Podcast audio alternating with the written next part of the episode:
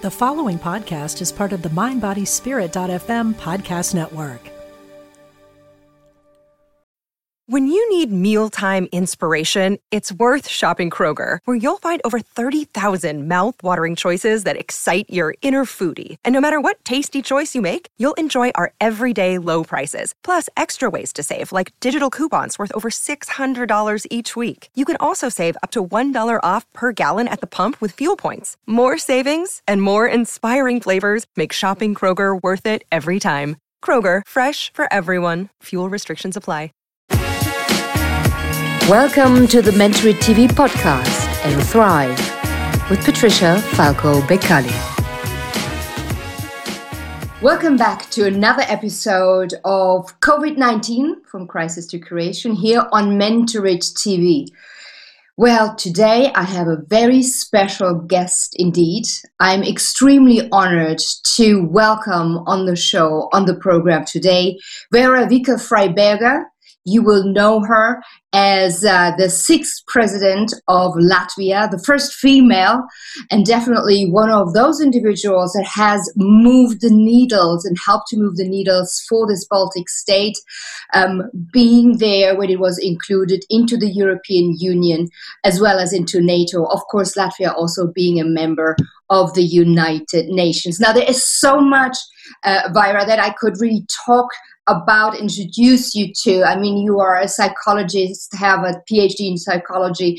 You have been born in latvia then migrated to germany then migrated on to morocco and then really did your most of your adult life until finishing your degree and starting your professional life in canada as a clinical psychologist. Just to give a little bit of a wrap up Vaira. It's been an odyssey I, I left my, my home in Riga when I was six years old, and uh, I returned to head the Latvian Institute after taking early retirement from the university when I was 60.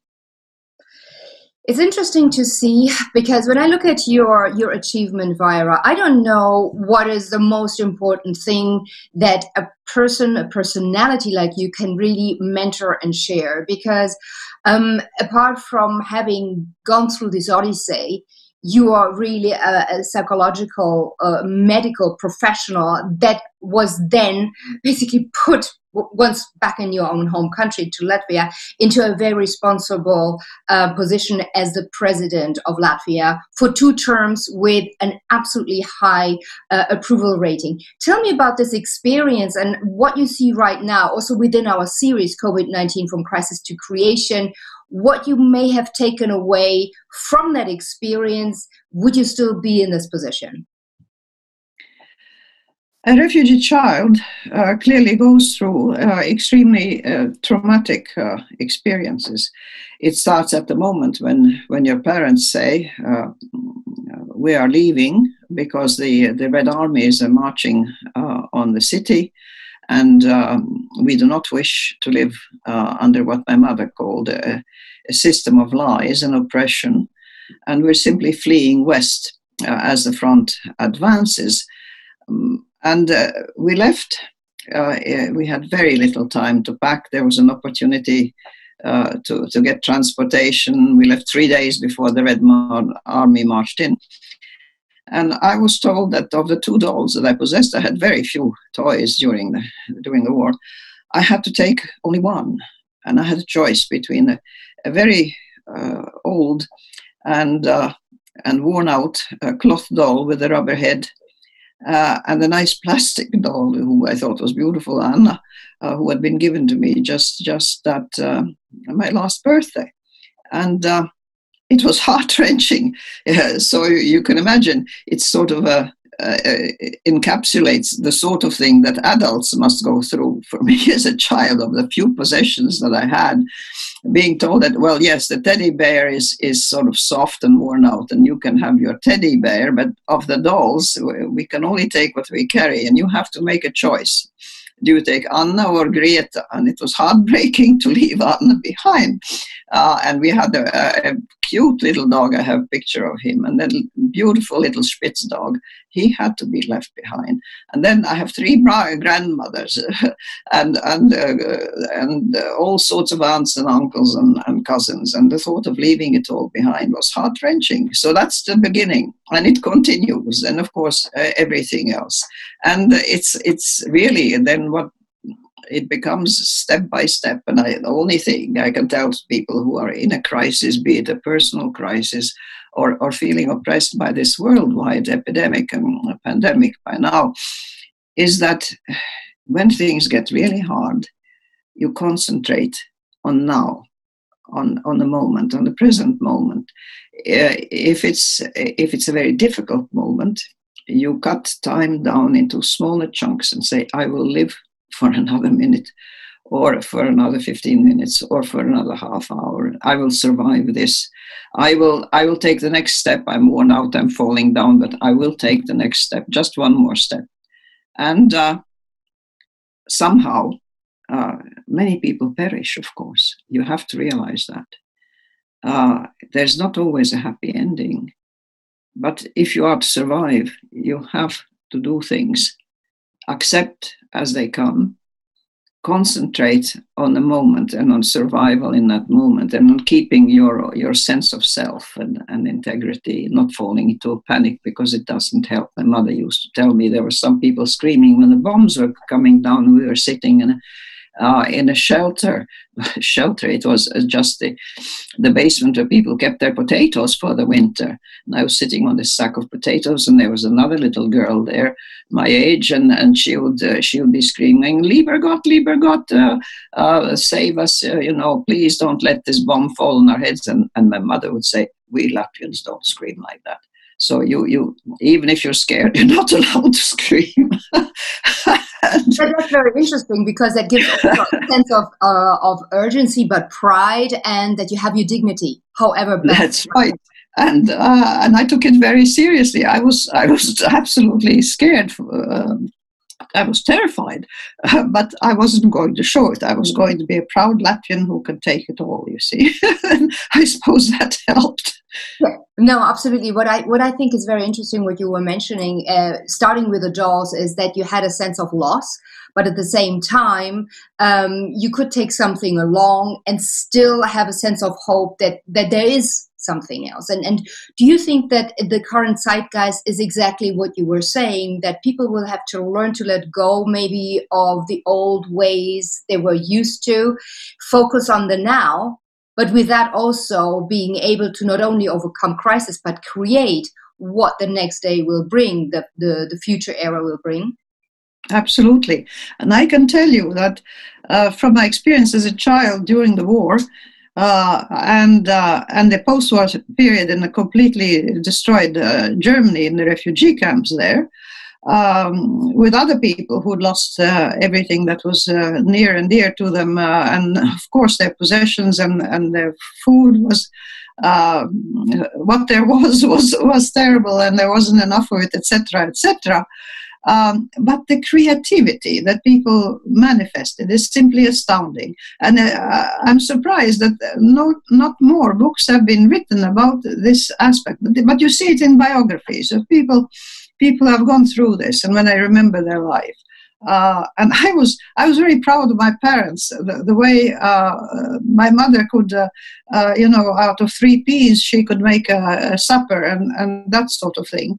Uh, and and how my dad, uh, we were in a camp where the snow was coming in in a sort of um, barn, you see, with cracks in, in the walls, and there were a hundred people there in, in, in triple triple level bunks, and the snow was coming. It was January, and the snow was coming in through the cracks and he said, people, let's look uh, in, in whatever we're carrying.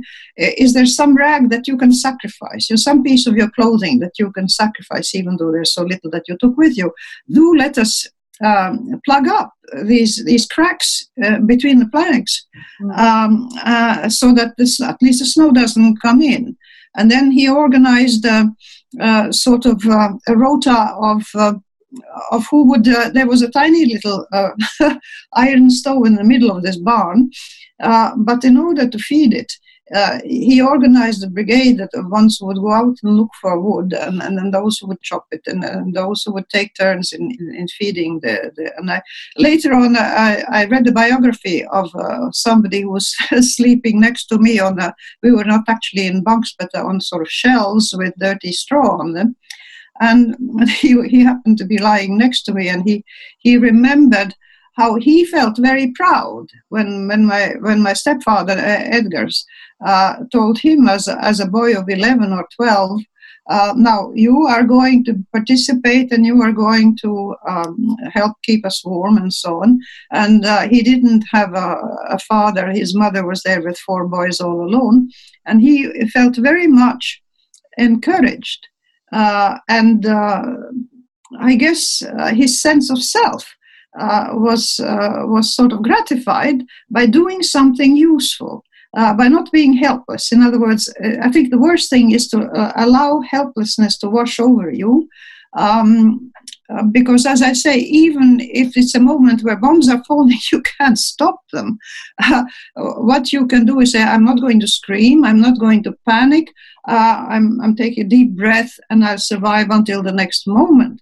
But when it comes to changing situations, people's creativity wakes up. We have this marvelous, I think, nature has truly provided us. Just think of, of nature as, as a whole. Nature is forever filling every possible niche of survival, uh, creating new ecosystems. Um, and human beings, well, in many ways, we are the crown of creation because we have consciousness. And, and of course, you're making here the comparison between COVID 19 and the COVID 19 crisis um, and this pandemic and the war because it just unplugged basically the entire society and still does so many parts of of the world from the normality things changed uh, people have to react people have to kind of plow through as you were saying also during the war you had to get on you had to make the most that really pulls out the creativity and uh, and then you had basically the father saying hey participate uh, you can actually change something in the current situation to make it better. Do you get a sense that this is happening right now with people, especially in our societies, be it in Europe, be it in the US, also in the UK, that they let the political authorities tell them what to do, adhere to it, and actually have the sense that they're participating in resolving the crisis? On the whole, I would say that yes, with, uh, with maybe a few notable exceptions, where uh, heads of state and government uh, did not always um, listen uh, to specialists uh, and, and, scientists uh, and their opinions before making pronouncements or taking decisions. But these are exceptions where I'm thinking of two two large countries on the American continent where the president says, "Oh, this is this is people are making a fuss of this. It's it's it's we have flu every year, and uh, it's it's just going to pass, and it's not serious." Um, well, in in many ways, uh, we were all taken short. Uh, the unpredictable, uh, by definition, uh, is is new. It, it's it happens. Uh, a curious coincidence. I was at a at a security conference um, last November in, in Paris at the French Senate. And, and in giving the concluding speech about uh, what Europe should do about its common security, it was in commemoration of the fall of the Berlin Wall and, and the liberation of, of the post communist countries. But it was, I, I, I said in my concluding speech that we, we, of course, we have to think of collaborative mechanisms that would make us ready for any kind of security threat and that threat could be of the uh, conventional military kind. And heaven knows the poor Ukrainians uh, found out that the, the, when if uh, we, some including me, thought those days are over when uh, when a sovereign country gets invaded by a neighbor, but they're not over. So we have to be ready for everything. But I said we have to be ready for unexpected things that happen as a result of climate change. Um, and it doesn't matter whether it was man-made or otherwise. It, if if the uh, crisis hits, we have to have mechanisms of collaborating between us, because most crises will cross borders. And, and, and I did at the time last November. I said we have to be ready for pandemics uh, by establishing. Um, emergency reaction processes. And this is where, uh, well, uh, the, the pandemic came sooner than, than anybody would expect. When the structure was established, yeah. That when some countries, for instance, reacted, oh, we're going to close our frontiers because uh, so far the, the foci of, uh, of infection are elsewhere. Uh, but then uh, an example was quoted of the Sweden sending necessary equipment to northern Italy and uh, for bureaucratic reasons, it wouldn't be let through France and uh, possibly some other countries on the way.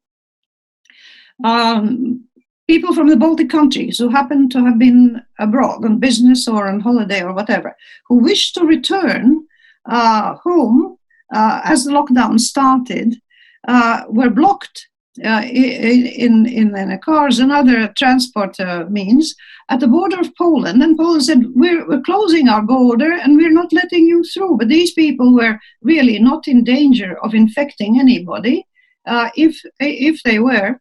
Uh, to be allowed to simply to you know to travel to, to pro- promise not to stop on the way simply travel right through and get back uh, back home again these sort of decisions you see are the kind that uh, one should have in an armamentarium of emergency responses, certain basic principles. Whatever the crisis, there are certain basic steps.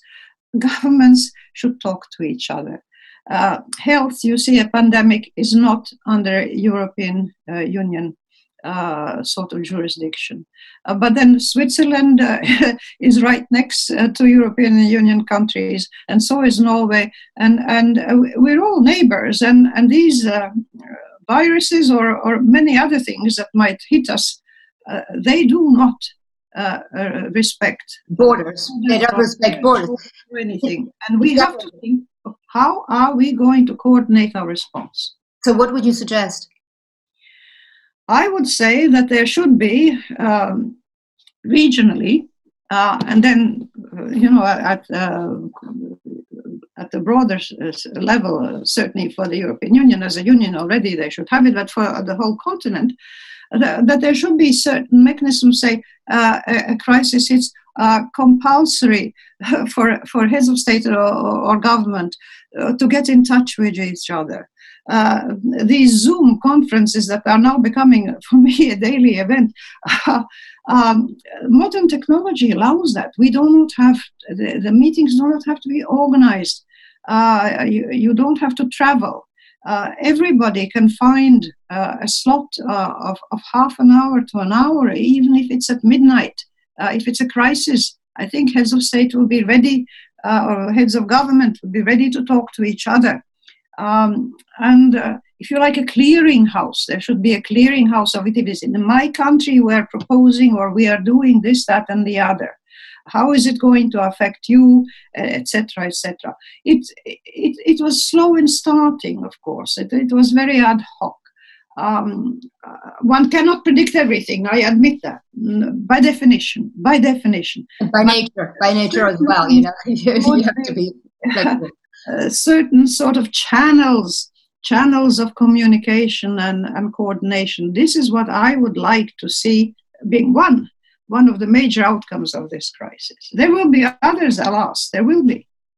Yeah, I think it is really, really um, important what you were saying in terms of where you have to have a certain process a process where all these countries, at least here the European as a bloc, uh, kind of get together and have a process how to respond together in coordination. That not when you know one European country member is trying to cross another European country, they will be blocked. I want to link in here also your experience as a psychologist, Vaira, because I get the feeling if there is not a process, a um, regulation, a structure that we can hold on to consciously, our fear will take over. And we do unrational decisions we make unrational decisions uh, which then are harmful for the entirety and, and the sense of community as such.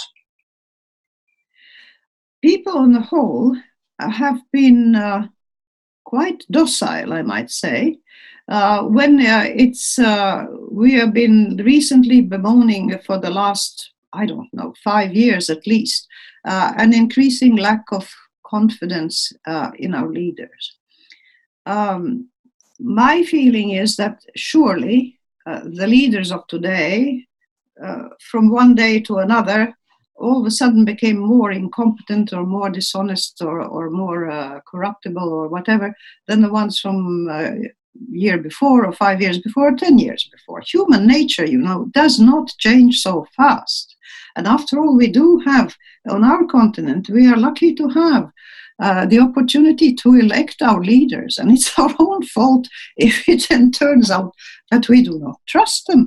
Um, it's, it's, a, it's a mutual, mutual exchange. And all of a sudden, people realize you cannot, um, in a community that is not just your home, your street, your village, your city, your country, or even your continent, because this is cross continents, you cannot react adequately without knowing what happens elsewhere. So the news media, first of all, took a huge importance. Everybody was glued to the news, but we needed the news and information to know what is happening.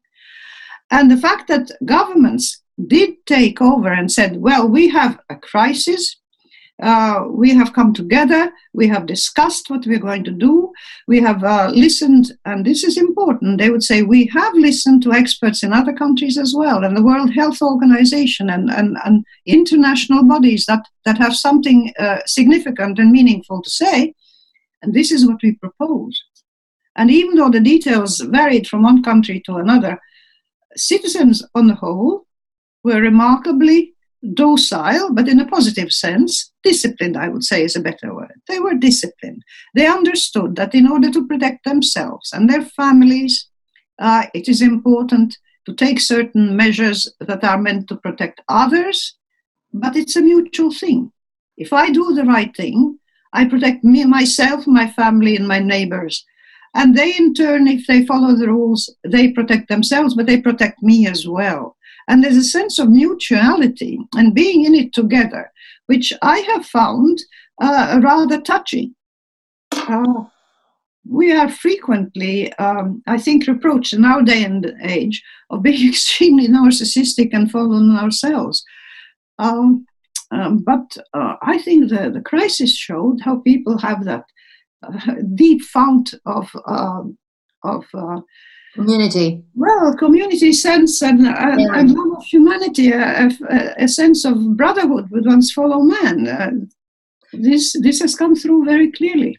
Well, this is this is wonderful that you're saying it because there's so many conflicting anecdotes one could pull out, proving exactly that point and also proving the other. And you mentioned you were mentioning a couple of leaders on the other side of the Atlantic, one slightly to the north and the other one slightly to the south. I know I'm taking a wild guess here, um, but let me get uh, get back to the issue of consistency in messaging as well as you know being respected as and trusted as political leaders. What do you think are the main the main features in a crisis that actually instill in me that i have you know um, a chancellor german chancellor angela merkel as my leader having a german passport with an immigrant background myself um, that she would instill really the trust, for example, or the distrust in me that I would follow what she says or not we have to distinguish two things. Popularity is one thing, and trust is another. Um, and basically, if people have elected a certain person to a high office again and again, ipso facto, it is proof that a sufficient number of her or his fellow citizens do trust that person. And you see, our democracies are postulated on the delegation of authority. Uh, we have we have this ability to choose who is going to be ruling over us if ruling is the word it's not quite the word governing the community governing the uh, the state uh, as a as an entity where we are all participants. And by, by voting and by choosing somebody, we are participating in it. And there's a feedback, there's a feedback loop. Uh, citizens too often forget that uh, if they are so unhappy with somebody, by the next time they, they vote them out of office, and it happens all the time. And besides, there are limits. For instance, for presidents, there are many countries, most countries, uh, no, many countries have limits on how many terms a president can have, etc., etc. Um, and uh, we must have this trust. Uh, if we live in communities uh, if we live in a civilized world, it's a world that is rule governed. It's rule governed in our daily uh, intercourse. Today, uh, when you go uh, uh, shopping for something in a drugstore in, or in a, in a supermarket for food, um, it is required that you keep distance, that you wear a mask, and that you wear some gloves. This is the, the common discipline. Other days, I mean, we have the rules that are in, in the um, in the law books of each country uh, and we decide what is acceptable behavior and, and what is a uh, what is an antisocial act, what is hooliganism, what is a crime, what is a, what is a serious crime, etc., etc. Uh, we, we live in a rule governed world. Uh, we hope that the international community is going to become a rule governed world. I'm part of uh, many organizations. For, for two terms, I, I, I, led the World Leadership Alliance, the Club de Madrid, with about 110 former heads of state and government. Uh, and uh, government, and, and we, we are continuously, and my successor, Danilo Türk, is, is continuing this promotion of multilateral responsibility uh, in a rule governed world. Um, because precisely what democracy achieves in a democratic state, we would like to see develop gradually, albeit, but develop worldwide. Yeah, and I think um, that is something that I would like to to ask you about is democracy. You just hit it on the head. And and when I look at, um, we live in a de- democratic system. We are uh, allowed and proud to live in a democratic system where we have freedom of choice of our leaders. Fair enough, we got that.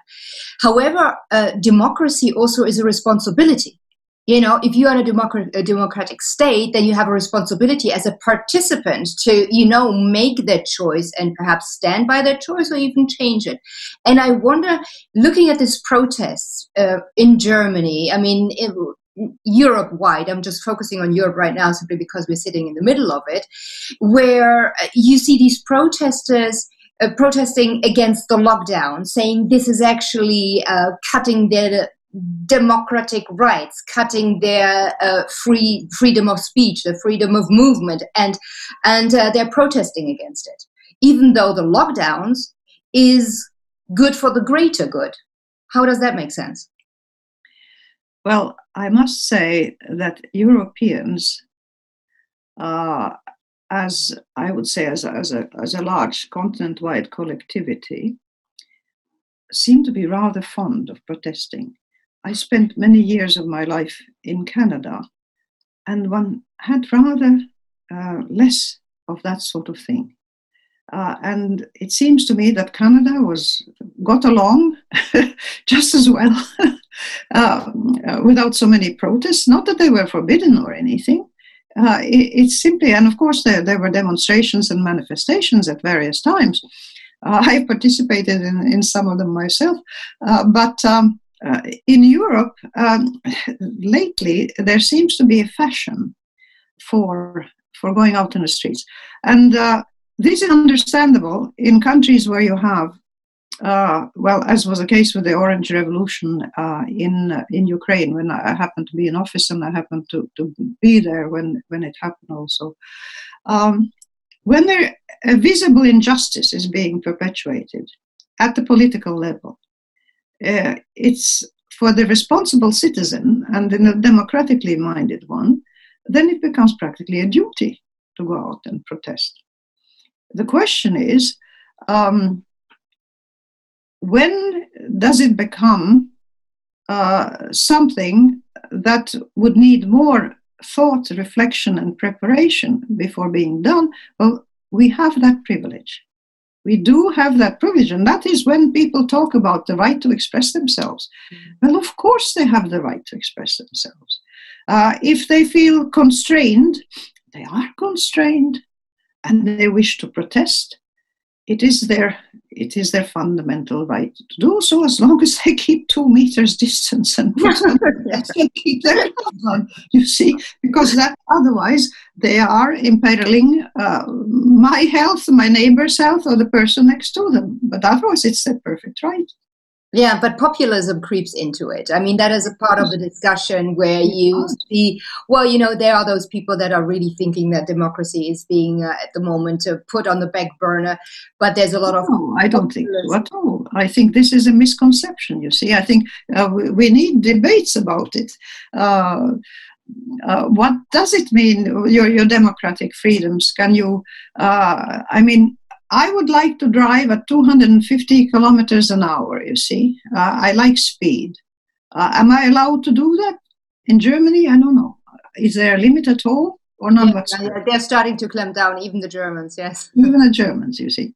But uh, in Canada and in the States and, and in my country, um, uh, well, uh, you approach, for instance, uh, some sort of uh, village or, or town, absolutely you must cut down on your speed uh, because you, you run over, uh, otherwise you risk running over not just cats and dogs uh, roaming about, but, but children and, and, and anybody whatsoever. Again, it's a matter of your civic responsibility. We live in a world, I mean, Isaiah Berlin, the philosopher, was born in Riga, we, we are proud to say, but spent his life at Oxford. Um, he makes this distinction, uh, and it goes back to the ancient Greeks. My liberties, my freedom of action stops where yours start. And we have to, in civilized society, the whole game is how to balance yours yes. against mine. Yes, be, being empathetic. The individual against the collectivity. It's a delicate balance depending on what it's about, eh, it, the balance, the line will not be drawn in exactly the same place. But that, that dialectics between the two uh, is constantly there, and we have to be, I think, rationally aware of it, that these are rational decisions that, that we have to take. We cannot let just simply our emotions dictate things, yeah. not at that level we let emotions dictate us in our private life and, and in our links to nature and what have you. Poetry if you like but not not when you say driving on the street or or living in a civil society. That makes you civil actually. You know in this dialectic that you have you have referred to before Vaira I, I just wonder you know that is very much also cultural driven. As you were saying early on you know Europe seems to have developed the fashion of going on the streets for whatever whether it's with the gilets jaunes lately in France or, or demonstrations across the board. And then us in in Canada that is not really that common. So again there uh, you know that balance that that empathetic balance is very much tinted by whatever culture you are living in growing up in and allowed to move in. So it, it is tough. And i wonder just to, to move it on and to see uh, Vaira, how how you think this entire pandemic is going to perhaps map out in terms of this even cultural sensitivity or when it comes to okay my freedom stops where um, where your freedom basically starts and and there is kind of this fine line the biggest uh, challenge is going to be the estimation of risks uh, uh, as, a, as against gains. Uh, the whole process of limiting our freedom of movement has been based uh, on, a, on an understanding, and this understanding is imperfect, it is incomplete. Uh, when we're faced with a new virus, a new pathogen, the, uh, the accumulated wisdom on it uh, is not necessarily applicable. Everything else we knew about viruses until now is useful, but if it's a new virus and uh, has a different pattern uh, of spreading and of infection and so on, uh, and, and how the carriers uh, can transmit it and so on, this is, we have to learn as we're living it. And this learning process is a burden. It's a burden, and one has to take risks. The risks that the countries took when they uh, went in for the lockdown was to limit the number of preventable deaths uh, and weigh this against the absolutely predictable economic losses that would follow from a cessation of public activities, from a limitation of movement, uh, and, and from a limitation of gathering more than X number of people in the same place. Here again, it's a balance. Uh, we must have people here now that in our northern hemisphere it's spring. There must be people in the countryside who go out, and if it's needed for them to be two or three together, they have to do it, or else we are all going to starve before we die of the coronavirus. Um, doctors have to be uh, in the front lines, not just for those uh, infected with a new pathogen, uh, but oncological, uh, infectious, and very chronic diseases have not disappeared. Uh, hospitals still need to take care uh, of other diseases as well. So that the risk, we cannot prevent, the, if you like, establish a completely safe world. It's impossible. Uh, there will always be risks. And uh, any step we take to protect ourselves has a probability attached to it. We have probabilistically reduced the number of preventable deaths by taking all these measures. This is clear from all the curves, from all the statistics, it has been demonstrated. The economic curves that show the downturn in economics, of course, are the other side of that medal. And uh, this is why most governments now are very cautiously, step by step, trying to backpedal, as it were. In other words, loosen up the restraints. There is the debate in Germany right now, in Thuringia, where Bodo Ramelow, who is uh, from the Linke, and he is basically the state head of Thüringen, and he's very much for this approach. Listen, we don't need to be co- uh, cohesive in our lockdown or opening up all through Germany. Never mind, never mind Europe, Vaira. But you know, we had so and so many parts of our land that has had no infection over the last three weeks. Why should we wear masks? Why should we do this and that and the other? Which, on a federation, a federational level, perhaps would be mm, making sense generally speaking. So he's very much for that approach, but he gets a lot of backlash from the other uh, Länder saying, no, not at all. Um, it shouldn't be that way, or it is maybe too difficult to manage. Is it confusing? I mean, I'm saying, thinking there, okay, both sides have have their positives and their negatives. Where do you stand? I agree. I think both of them are right. okay. uh, if you have a, a definite region where uh, the, um, if you like, the the local uh, population is stable, uh, not given uh, to traveling a great deal, and this, this can be measured statistically. Um, and has been mercifully spared the ravages of this of this pandemic so far, uh, then yes, I, I, think they're quite justified in saying, well, what have we done so far uh, to to prevent uh, the disease from spreading? Uh, let us see uh, to what extent this can be truly said to have been responsible for the good result, or is there something that we can loosen up?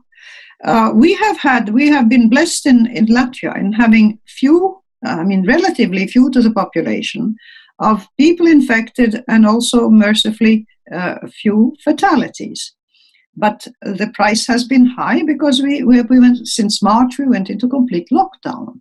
And there's a partial lockdown still um, going on until 9th of June, and then things will be considered and so on. Yeah. Um, so different countries do take different concrete steps, and why not different regions? Uh, absolutely. I think that weighing all the pros and the contras and the uh, conditions on the ground, the requirements on the ground, the measures taken, etc.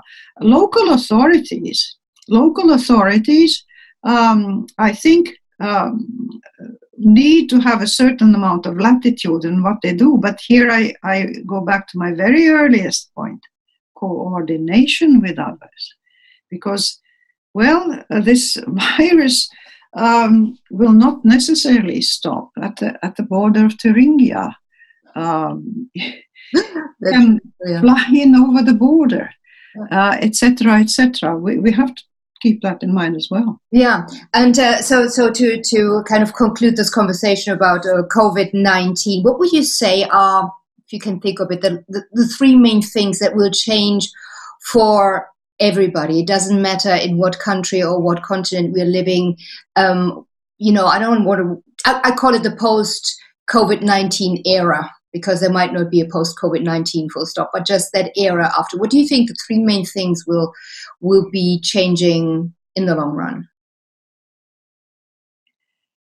I think it would be pretentious of me to try and and uh, envision the, the, future. All of us, all of us would like to do that. Uh, so would I. Uh, but I fear uh, not to be gifted with the gift of prophecy, and um, and I see, as always, there are positive and negative trends uh, taking place. Our hope, and my hope is uh, that the sense of resilience that we have established in this crisis, and it is there, uh, it is uh, it is wide worldwide, the sense of uh, solidarity with others, the need for discipline the need for forethought and, and uh, clarity in our thinking, uh, taking uh, into account and listening to experts, but understanding that they're not they're not prophets either, and they do not have perfect knowledge either. Understanding that we have to weigh probabilities, not certainties, that we have to take certain risks to survive. Everything in nature, every day, is taking a risk to survive and so so do we as, as human beings so i would i would like to see that people are in many ways that they become more courageous you see uh, and saying well we have been able to react. We have been able to survive. As in any crisis and any malheur uh, or as, as in a war uh, there are the fallen. Uh, there are losses. Uh, there is grieving. Um, but there's also uh, continuance of life.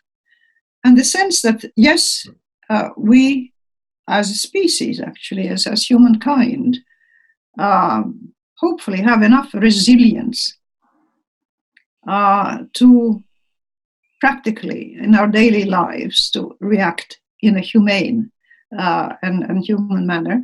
But many have said that as, as this sort of interruption of your daily routine happens, why not take advantage to indeed uh, think about, uh, as it were, cultivating your soul uh, as well as, as cultivating your garden or, or, your, or your profession? Um, I hear many voices of people encouraging us to do that, and I would say that the ability sometimes to be away from the rat race, I am personally rather relieved not to have to do uh, all the traveling that I have been doing for the last years. Uh, I'm quite enjoying springtime in, in, in the country, and, and yes, I'm enjoying the communion with nature. I feel I feel sort of vivified by it, and in many ways, I think um, about uh, returning to the idea of spiritual practices. Let us not grieve about not being able to do it in groups, but I think spiritual practices are at everybody's disposal every day of our lives. So let's go to it. Wonderful. Vaira Vike-Freiberga, thank you so much for joining us here on Mentored TV. The insight, the wisdom, your experience is absolutely unique. And I think you do give a lot of hope and guidance. And what I love is the confidence you can instill in, in a person themselves to, to be courageous, be resilient, look back, learn, and then, you know, plow on with it the crisis will be managed and there will be a good outcome. Um, coordination, communication being the key there. Vaira, thank you so Enjoy life. Enjoy every day and every moment of your life.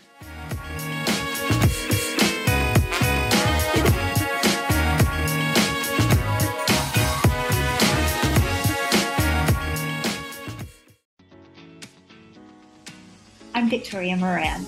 Since we launched the Main Street Vegan podcast back in 2012, lots more people have discovered the way that moving in a vegan direction can infuse our lives with vitality, spirituality, and compassion.